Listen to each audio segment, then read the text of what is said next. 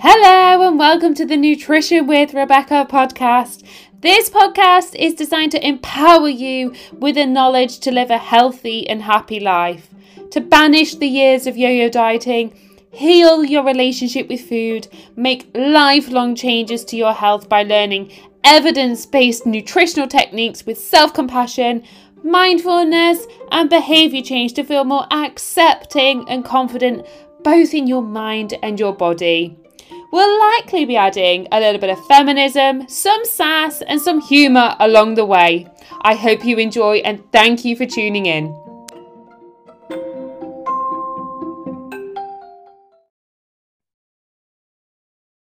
Good morning, everyone. Happy Friday, the 13th. I'm having the best morning. The best morning. If you are watching this back on live, you can see that my face is no longer covered in cream, which is brilliant to start with. And secondly, I've just come off of one of the best calls with one of you heroes, the best calls. And we've been talking about the mindset changes that she has developed all of the resilience that she has built on how she now no longer falls into the all or nothing and she's worked through a lot of limiting beliefs. And we were talking about when she first started working with me she used to think going to starbucks was like naughty and then she would adopt adopt the screw this mindset and it was a very very much a battle of dichotomous thinking.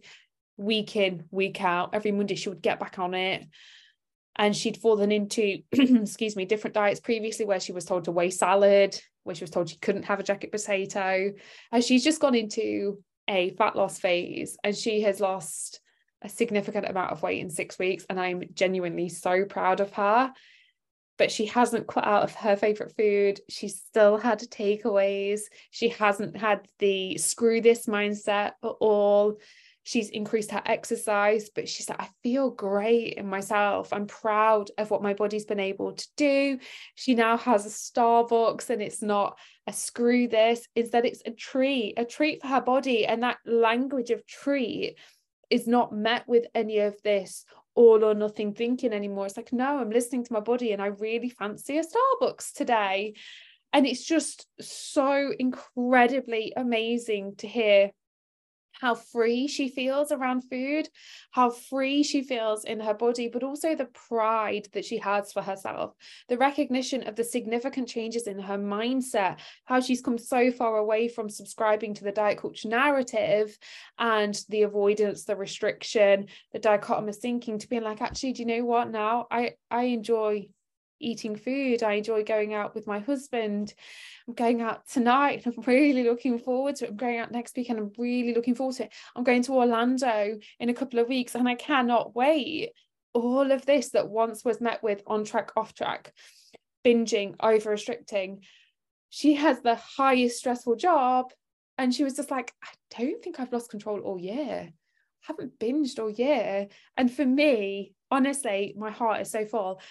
And then, second to that, another legend of you is going through such a difficult time at the minute in terms of challenges with with your health and difficulties getting diagnosis and appointments with the NHS and we know the, the NHS are stretched. And having a conversation with her this week she's like I still respect my body.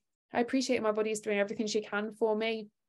I'm not treating her with any malice behaviors I'm not treating her with a screw this mindset. It's been really hard for me, really, really hard, but I'm still showing up and I'm still doing the best I can for my body. just like you, you guys are incredible. You genuinely are incredible. And getting to that peaceful place, that calm, that regulation, and food in your body not being the main focus of your life is absolutely phenomenal. And this is where you come so far away from dieting to change your body, dieting to fix yourself. Instead, your dietary approach is adding value to your life. It's allowing you to sit in the trenches when things feel really, really rocky, but knowing that that is temporary, right? This is where resilience is key. Resilience is key to your relationship with food because without resilience, the minute something goes wrong, the minute something happens, it we allow it to feed into all areas of our lives. We take it on as being very personal It's like, well, a really stressful day at work, that's my fault that's my fault that that happened and then what happens is unfortunately we haven't got the coping mechanisms in society to be able to deal with our emotions outside of perhaps things that we've like coping mechanism mechanism sorry that we've built over a myriad of years that looks like food right so when something happens at work, you put yourself in that situation, you take that on as being a you problem, but then that feeds into all areas of your life. It feeds into your nutrition, it feeds into your lack of exercise, it feeds into your self-worth, it feeds into your self-esteem, it feeds into your confidence. So with this resilience that we build on, and we build on this subconsciously, it's not that we're just like every day go and build resilience, every day go and find resilience. It's like, no, actually, we increase your self-worth. We increase your self-confidence. We help you understand your emotions. We help you give language to emotions. We help you build on your emotional granularity your stress management. And the hero i spoke to this morning she was like i can actually feel now when i'm going out of my window of tolerance. I'm like gosh you are a legend. You are a legend. And likewise with the legend that is really struggling with her health. And it's like no actually i know that sometimes i've let the stress take over and i know sometimes i lacked resilience in that but now i have that awareness. And it's honestly it's transformative it is transformative because you don't go off track. You don't feel the guilt. You don't feel the shame. And you recognize that things are happening at the minute but they're simply out of your control and the only thing you can control is your response to it. So i'm genuinely on cloud nine this morning. Despite the real rocky weather friday the 13th despite going out this morning getting wetter than a duck in a pond I am absolutely buzzing and I'm so happy to be here. So happy. So thank you all. Thank you all for making my day absolutely amazing. Amazing. So don't really have much else to say other than Tim Spector on the Diary of a CEO podcast. I am they have changed some of their like um Instagram handles sort of thing, you know, the marketing. They've changed that slightly, but like 4 million views on a podcast that initially said protein makes you fat.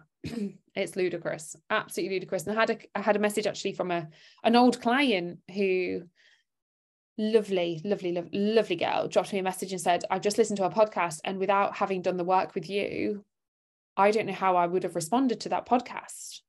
And this podcast was about i think she said avoiding bananas and something about fasting and she was like, I'm so glad I did the work with you because I was able to hear the nuance. I was able to hear it through a clear lens and then make decisions that are right for me.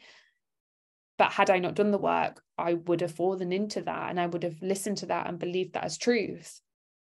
Because they cite science. That's the challenge here. And they have doctor at the front of their name. But until you recognize, like, until you're able to hear it through this clear lens, and recognize as well that there is bias in that science. And just because they say science suggests, well, are they financially invested in the paper that they are citing? Because are they doing so from the Zoe Project, where both the host and the guest on said podcast have financial investment in said Zoe Project? So are they then citing research that has been funded by said Zoe project and they have financial commitments wrapped up in said science project that then they have they have bias within that you know? Which is why we always look for the hierarchy of studies meta-analysis systematic reviews because they don't have bias within them. They are instead a collection uh, like a collective review of all the papers that have got that sort of like narrative within it. So a meta-analysis systematic review would collectively review like the effects of protein on body composition, the effects of protein on muscle protein synthesis, the effects of protein on body fat levels. They would review all of their papers and then it would remove bias. So then it would remove anything that doesn't fit within that. And then it would give a conclusion, but there's no bias in it. It's a collection, a collective review of everything that's been studied to that date. And remember, science doesn't conclude anything. Like science is forever changing. So just remember that. But anyway, let's get started because we have some amazing questions, as always. Um, okay. Number one, I hate how I look in photos. And as the festivities creep in, how not to avoid, but also how not to hate on myself in a photo. It's one of those, isn't it, that I'm sure we all look different in photos to how we actually feel. and I'm not going to lie. Like, I'll take a photo and I might say to my husband, Can you take another? Can you take another? Can you take another? But that's the reality. And I'm sure we do look bigger in photos than we do in real life. We genuinely do. But I've had this just recently with myself as well. Um, at a recent event where I took a, like my, my partner took a photo, and he now says to me, "Just check it before." and I've started saying, "No, don't check it. like we'll, we'll just deal with it." Because in reality, just check it and then having another one was putting the main focus on me looking at myself to make sure that I looked in a way that I felt was okay, in a way that I perceived was going to be accepted. And instead, just dealing with it and just being like, no, that's it, that's fine, we've taken a photo, then allows me to look at the photo and be like, well, what else was I doing in that moment? Like, who was I with? So, in particular, there was one photo I looked at it and I was like, oh gosh, I'm the biggest one in there. But actually, I was with four other coaches and I was having the very best day at a fitness event. And it was my perception that I was the biggest one there. It was my perception that people would look at that photo and think she's the biggest one. It was my perception that that was then taking away my self-worth and being like, wow, what does that what does that mean then if you're the biggest one? Does that mean that you're not accepted? Does that mean you're not worthy? Does that mean you're not attractive? that's your perception and, and if that's your perception that comes from your internalized weight bias whereby we associate smaller with being better bigger with being less than so it's checking in with that and then taking a step back and being like what is that photo there purely to capture your body or is that photo there to capture a memory to capture like a special time and can you switch then and reframe from it being about your body to being about the moment? Like how were you feeling in that? What can you see? What colors can you see? Who were you with are you grateful that you're with those people? Is it a privilege that you can stand in that photo and you can put your arm around people? Is it a privilege that you're able to have these memories and be able to experience these things? And that photo is one for the memory bank. And sure you might not feel comfortable in your body but that photo is there not to remind you of your body but to remind you of special moments and this is where the subscription to diet culture really can impact our mental well-being and impact so much of our lives because the diet culture is again the the notion that smaller is better right? It forces people to obsess about their weight and their shape obsess about their body and have this entire worth linked to our bodies. And if we subscribe to that we potentially impact the ability to make memories. We potentially impact the ability to experience events because we have this association that we are not worthy of doing something until we look a certain way, until we are a certain weight and are a certain shape. So we put our lives on hold. And we don't want to be doing that because even if you do feel uncomfortable in your body, you can change and you can do so without this level of dichotomous thinking and without the sheer avoidance, restriction, and the all or nothing mentality. And it's been like, okay, so right now, leaning into acceptance leaning into some courage and saying, okay, I'm not comfortable with where I'm at right now, but that doesn't mean that I'm not worthy of events. That doesn't mean I'm not worthy of having my photo taken. That doesn't mean that I'm not worthy of making memories and experiences because there'll be one day where I look back or one day where I can't look back. And I'm now leaning into these events, leaning into these situations and these memories, uh, these times to make memories, sorry, and knowing that the most important thing here is not my body but the acceptance and the allowance. And we know that you can't diet from a place of guilt and shame. And dieting from a place of acceptance has been shown to have greater results in terms of sustainable fat loss because you're accepting of your body. You're not then going to treat him, her, they with malice behaviors, over restrict, avoid, follow unnecessary rules because you believe that dieting is going to fix you. It doesn't fix you. And you, if you went into the notion of dieting to fix yourself to feel better in a photo, you will never fix yourself because you don't need fixing. And shockingly, it will never increase your confidence as well. You will lose weight and you will still look at the photo and still be hyper focused on your body because you have the belief that that is the most important thing about you. So, zooming out and looking at everything else and then question the avoidance like why are you avoiding this are you avoiding this because you believe that your body is the most important thing about you and if so okay where does that come from and is that helpful for you right now and what would be the most courageous thing for you to do in that moment um Okay. I said no to going out this weekend, but then realized that was old me and some perfection thoughts. I soon regretted it after. How to become more consciously minded with making decisions around spontaneity. I think you've answered that question yourself to some extent, whereby you've said some perfection thoughts. And the perfection thoughts then are saying to you, well, they're a perception, right? They're a perception that manifests over years. And perfection corrodes the very part of us that's capable of change, and it is directly linked to shame. And perfection will hold you back, like it did this weekend. So it's recognizing where that perfection tendency comes from. Is that linked to control? And is it the spontaneity that you can't sit with, or is it the uncertainty around a lack of control? And this is something we see with relationships with food, with fat loss, with general health behaviors. When things feel out of sorts, when things feel out of body, our instant default is control. And one of our instant default mechanisms to control is food. The reason being is because, like I was saying on the previous question, we have this belief that our body is the most important thing about us. And if you can't control your work, you can't control your relationship, you can't control what's going off at home, you control yourself. Because perhaps what's going off around you is heightening your stress, heightening emotional dysregulation. So you're trying to validate yourself by controlling what you can control. And that control looks like perfection to you. And that looks like meticulous control that inevitably leads to a loss of control and leads to levels of dichotomous thinking. And like you've said here, leads to levels of regret.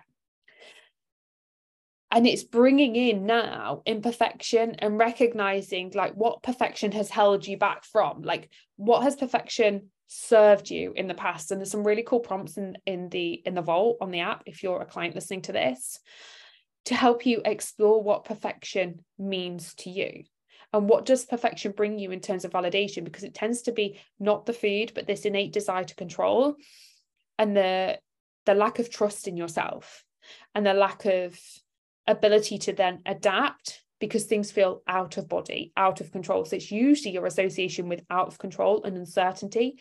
And you're telling yourself a story that you need to be perfect in order to be successful. And that likely comes from years of dieting nonsense and years of misbelief. Maybe even growing up in, in childhood, you were celebrated for doing things well. And this is where things can really play off into adolescence and into adulthood. Maybe when you, I don't know, you did your exams and you like got an A star, got an A or whatever, you were celebrated. You're like, oh, amazing, well done, that's really, really good. And perhaps where you got a U or whatever, or you didn't do so well, it's like, oh, okay, well, better look next time. Oh, okay, let's try again next time. Or okay, let's resit it. Or you did your driving test and you you passed. You failed first time. It's like, oh, okay, well, let's try again. And then your second time you you passed. It's like, oh, amazing, well done. So you now have this belief that you're praised for being perfect, you're praised for doing well, but then that leads into all areas of your life. And one of the other things that I like to do and like to recommend in these situations is catastrophize it. Like genuinely ask yourself what's the very worst thing that's going to happen if you go out for an evening meal? Like what's the worst thing that's going to happen? Genuinely, what is the worst thing that's going to happen? And it tends to then things that tend to come up tend to be like, well, I'll go over my calories. Okay, why is that a bad thing? Well, I might gain weight. Well, you're not going to gain fat. You might gain body weight in terms of water retention because sure, you might eat above your calories for one day, but just that one day is not going to then correlate to three pound of body fat.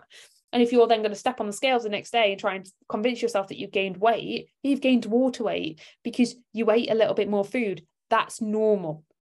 But then what happens is you restrict and you fall into the levels of dichotomous thinking because you've told yourself that going out spontaneously was bad. And then you project that outwardly. Never going out again. Can't deal with this. I need to be perfect with my diet. No, that's not the reality of life.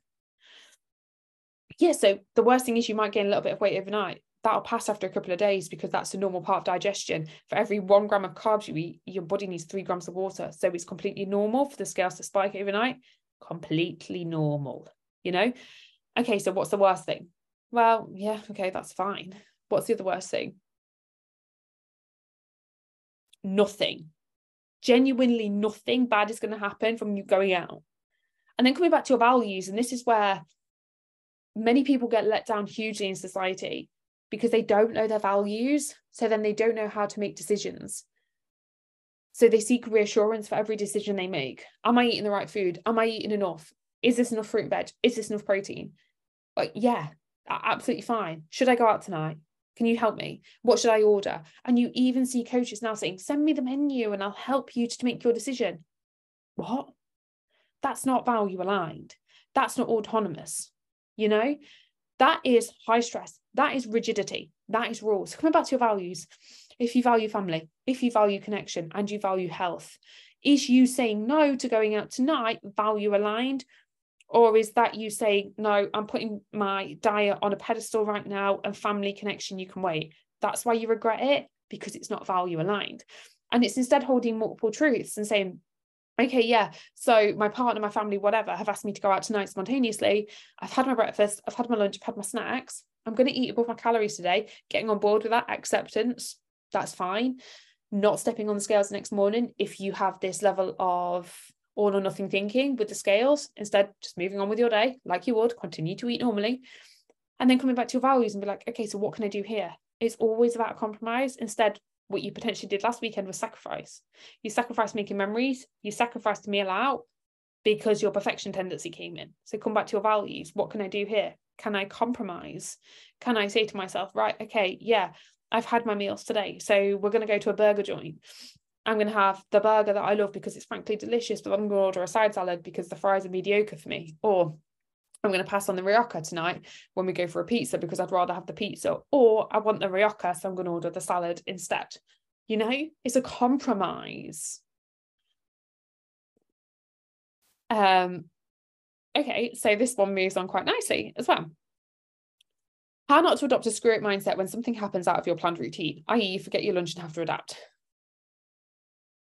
Again, it's perfection, it's control, it's because you said to yourself that this is how I will perfectly eat today. And then life happens, life throws you a curveball, and life is always going to happen. Life is always going to throw us these curveballs. And then what do you do? Screw it. What's the point? So then you go and order a Macca's, as an example. But instead of saying it's coming massively away from what should I be doing, and the should is based on perfection the should is based on control the should is based on meticulous control the should is based on dietary restriction like probably the removal of certain food groups because that's what you've been learned for all of this years right and i did a post on this um i don't think it's out yet how these things have been normalized but it's disordered eating but they've been normalized under labels like keto under labels like intermittent fasting, under labels like Slimming World, Weight Watchers, where we're told to fixate on food, told to follow rules, rigidity, with this thought process that energy balance is static, that we get new calories every day and we associate food within a calorie. And then we fall into this narrow psychological place whereby we tell ourselves we need to do it perfectly. And if we don't do it perfectly, then what's the point of doing it? And every time you fall into that, you strike away at your self confidence, you strike away at your self worth, your self esteem. And instead of thinking, what should I be doing here? It's leading into growth, it's leading into imperfection. And no amount of sustainability is going to come from a narrow psychological place of this should do mentality, it comes from the growth. It comes from the ability to adapt. It comes from imperfection because perfection gives you an excuse. If you can't do it perfectly, you don't do it at all. So if you've not had your perfect meals, what do you do? Nothing. Imperfectly suggests that actually you're still taking action, irrespective of what happens. And you're still taking action because maybe you had your breakfast that morning. So that was high in protein, high in veggies. Brilliant then you forgot your lunch because I don't know, the, the children were running late for the school and you left it on the side and now you're a little bit frustrated with yourself. And instead of being like, okay, well, I should be eating a high protein, high vegetable meal now, what can I do? What have I got within my vicinity that I can grab and that I can eat mindfully? And when I'm leaning on my mindful cues, I'm able then to slow down my pace of eating. I'm able to allow myself the capacity to digest this food, to really taste this food without it feeling quite neurotic, erratic, and out of body because you've adopted the screw it mindset. Instead, it's like, what can I do here? And what can I do then gives you that space for a pause. And you all know that the Viktor Frankl quote that I love between stimulus and response is space. And within that space, we have the capacity to choose. And knowing that it's a choice, like if you choose to adopt the screw it mentality, that's still a choice. If you choose to go and get something that is around the all or nothing, that is a choice. But it's recognizing that choice is not value aligned again. So then coming back to your imperfection and being like, okay, I'm going to create a space here for a pause. And that comes with building self awareness. And you've got the self awareness now because we do the mindset work, which is why we do the mindset work, because you can't have the self awareness until you do the mindset work to allow you to be more mindful and to allow you to make more conscious decision making in that process. So instead of thinking, what should I do here? Protein, veggies, think, what can I do? What can I do here? What have I got within my capacity to do? And that might look like going to Pret and get yourself a wrap. It might look like, I know myself, I go Starbucks and get porridge when I'm like, well, I'll, I can't have lunch, or I'm out working over lunch right now and I'm working at Starbucks, I'll just have the porridge. Or I'll have, they have now like a sweet potato wrap. There's no protein in them. And there's no vegetables with them and there's no fruits and there's but that's okay. Because you don't have to have protein and fruits with every single goddamn meal for the majority of the time yeah. But times like this it's okay. Um okay next one. Boredom is a challenge at night and i have a knee-jerk reaction to eat. Any tips Oh gosh. Any tips to sew my mouth up? My last coach suggested brushing my teeth, but I feel that's somewhat of a rule. I've heard that before, heard brushing your teeth. And I mean, they say to break a habit to form a new habit. Firstly, you don't need to sew your mouth up. But it's exploring boredom. Boredom is one of the biggest and most challenging emotions that people struggle to sit with. And it tends to come with this association, maybe of guilt, like I feel guilty resting. So my mind is on overdrive. But there's also some exploration, maybe, to do here in terms of have you met your needs throughout the day? And two things that are imperative that must be met in the process of healing your relationship with food. Number one is meeting your own needs understanding your needs and meeting your needs. And number two is finding joy in life, finding joy in life outside of food. Because we see this cor- correlation, and I've seen this with so many clients who have come through coaching, whereby they've spent years people pleasing, spent years proving, spent years in a perfection mindset, doing things for other people as a way of validating themselves. They've ranked themselves right down at the bottom in their priority list. They haven't done anything for themselves. I've had clients who tell me they have no idea what they enjoy doing anymore, no idea what their own needs are. And we go through the exploration phase in order to understand and establish that. And with this manifestation then of beliefs met with behaviors of doing things for other people before we do things for ourselves. We all feel emotions. We all have times when we're emotionally dysregulated, we're out of our body. And we meet our own needs then with maladaptive coping strategies like online shopping, like food, like alcohol. So it may well be that not only do you struggle to sit with boredom, but it could well be that you haven't met your own needs in the day because maybe you followed perfection, people pleasing, proving for so many years. And to do something for yourself feels wild feels so out of sync, so out of body. So we start to reframe that. We start to say, well, actually, the most selfless thing I can do for myself is do something for myself because then it allows me to be the very best version of myself for those around me. And I think that's one of the most transformative things that people recognize when they finish coaching that you are deserving and that you are worthy. And then exploring what you've done for yourself in the day. Have you just been to work all day and been on this constant drive, like, yeah, go, go, go, go, go, really hectic job. And then you've come home, you've sorted the children, you've made the children's food, you've done the pack up, you've hoovered the house, you've walked the dog, and now you're sat down and you've done nothing for yourself all day. And okay, where can we slot in pockets for you to do things for yourself? Like what brings you joy? Is it maybe that getting out for a walk does bring you joy, but it now feels so habitual for you that you just take the dog out and you're then scrolling Instagram? So can we make it more conscious that you're then saying, right, okay, I'm going to go for a mindful walk. I'm going to connect with nature. It's bigger than me. It's part of like the spiritual rest that we know.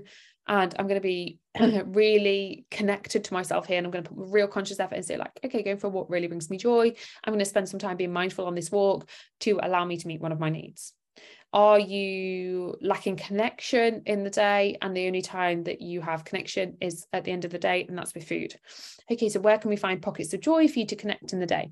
Could it be on your way home, you call a friend? Could it be that you drop a friend a message and you check in with how they're feeling? Could it be that you, I don't know, have a conversation with your partner before you go to work? So you're finding these pockets throughout the day. And it's then asking yourself, okay, what are the needs do I need as a person? Like, I know for me, I need movement. And that's something that is imperative in my day. So, where do I find that pocket? Some days it might look like yoga, it might look like stretching, some days it might look like a walk. And I know I'm highly privileged to be able to go out for a walk in the morning because I haven't got commitments. But had I have commitments, I would make a pocket for that because I know it's imperative of one of my needs, both mentally and physically. And if you're not meeting your needs, you're meeting your needs likely with eating at the end of the day. So we start to break the habit by forming new habits and understanding what it is that you need in your life. So going into a bit of an exploration now, and maybe what did you enjoy doing as a child?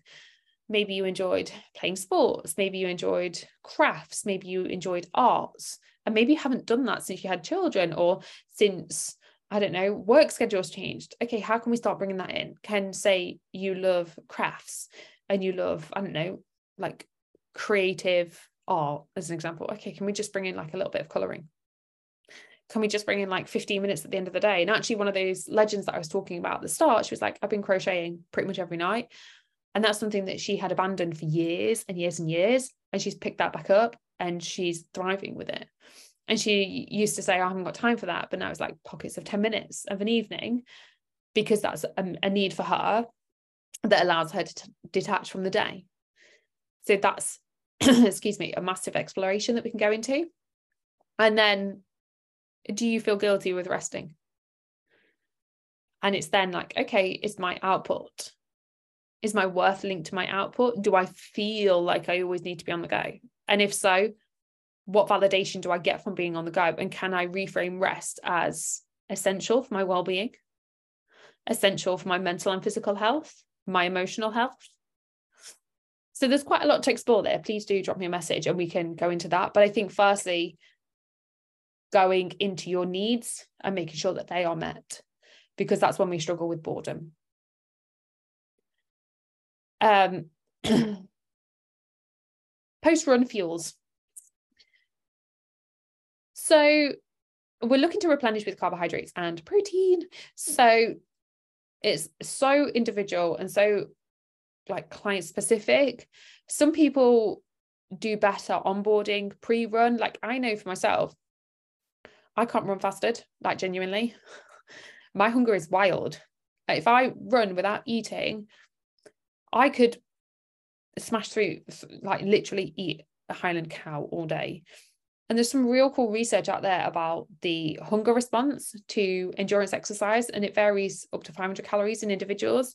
So I know for myself in particular, like if I onboard enough pre run, then I'm okay for a couple of hours post run. But if you are noticing you prefer running on less food and then you're looking to refuel post, it's like, okay, am I getting adequate carbohydrates in here? Like a bagel with some nut butter and a banana, a big bowl of oats with some protein powder, um, some chia seeds, some nuts, or stewed apples, you know, that time of the year now. And getting enough on board so that you're not exposing yourself then to elevated levels of hunger later on in the day. It's like, okay, I just can't catch my breath now with my hunger because I feel dysregulated. So it's a bit of a trial and error, being like, okay, well, making sure that I'm eating enough beforehand to help with my performance. And then post run, making sure that we're getting something in depending on when your last feeding was. So we like to say like three to four hours. So say you ate at 10 o'clock and you're going for a run at 12. Let's say then, okay, you're back by one. We really need to be eating quite quickly after we've eat, after we've come back from our run because our last meal was 10 but if you say you ate at 12 and you went for a run at 12.30 then and your run was like an hour 1.30 you're saying to yourself right okay I'm going to allow my body to come back down to homeostasis because the run was quite high in terms of like a stress response completely natural. I'm going to eat around three o'clock, but I'm still going to make sure that I'm replenishing with a decent carbohydrate source. And I always say like slower release in carbohydrates and a protein source. All right. So, yeah, that's it. All the amazing questions.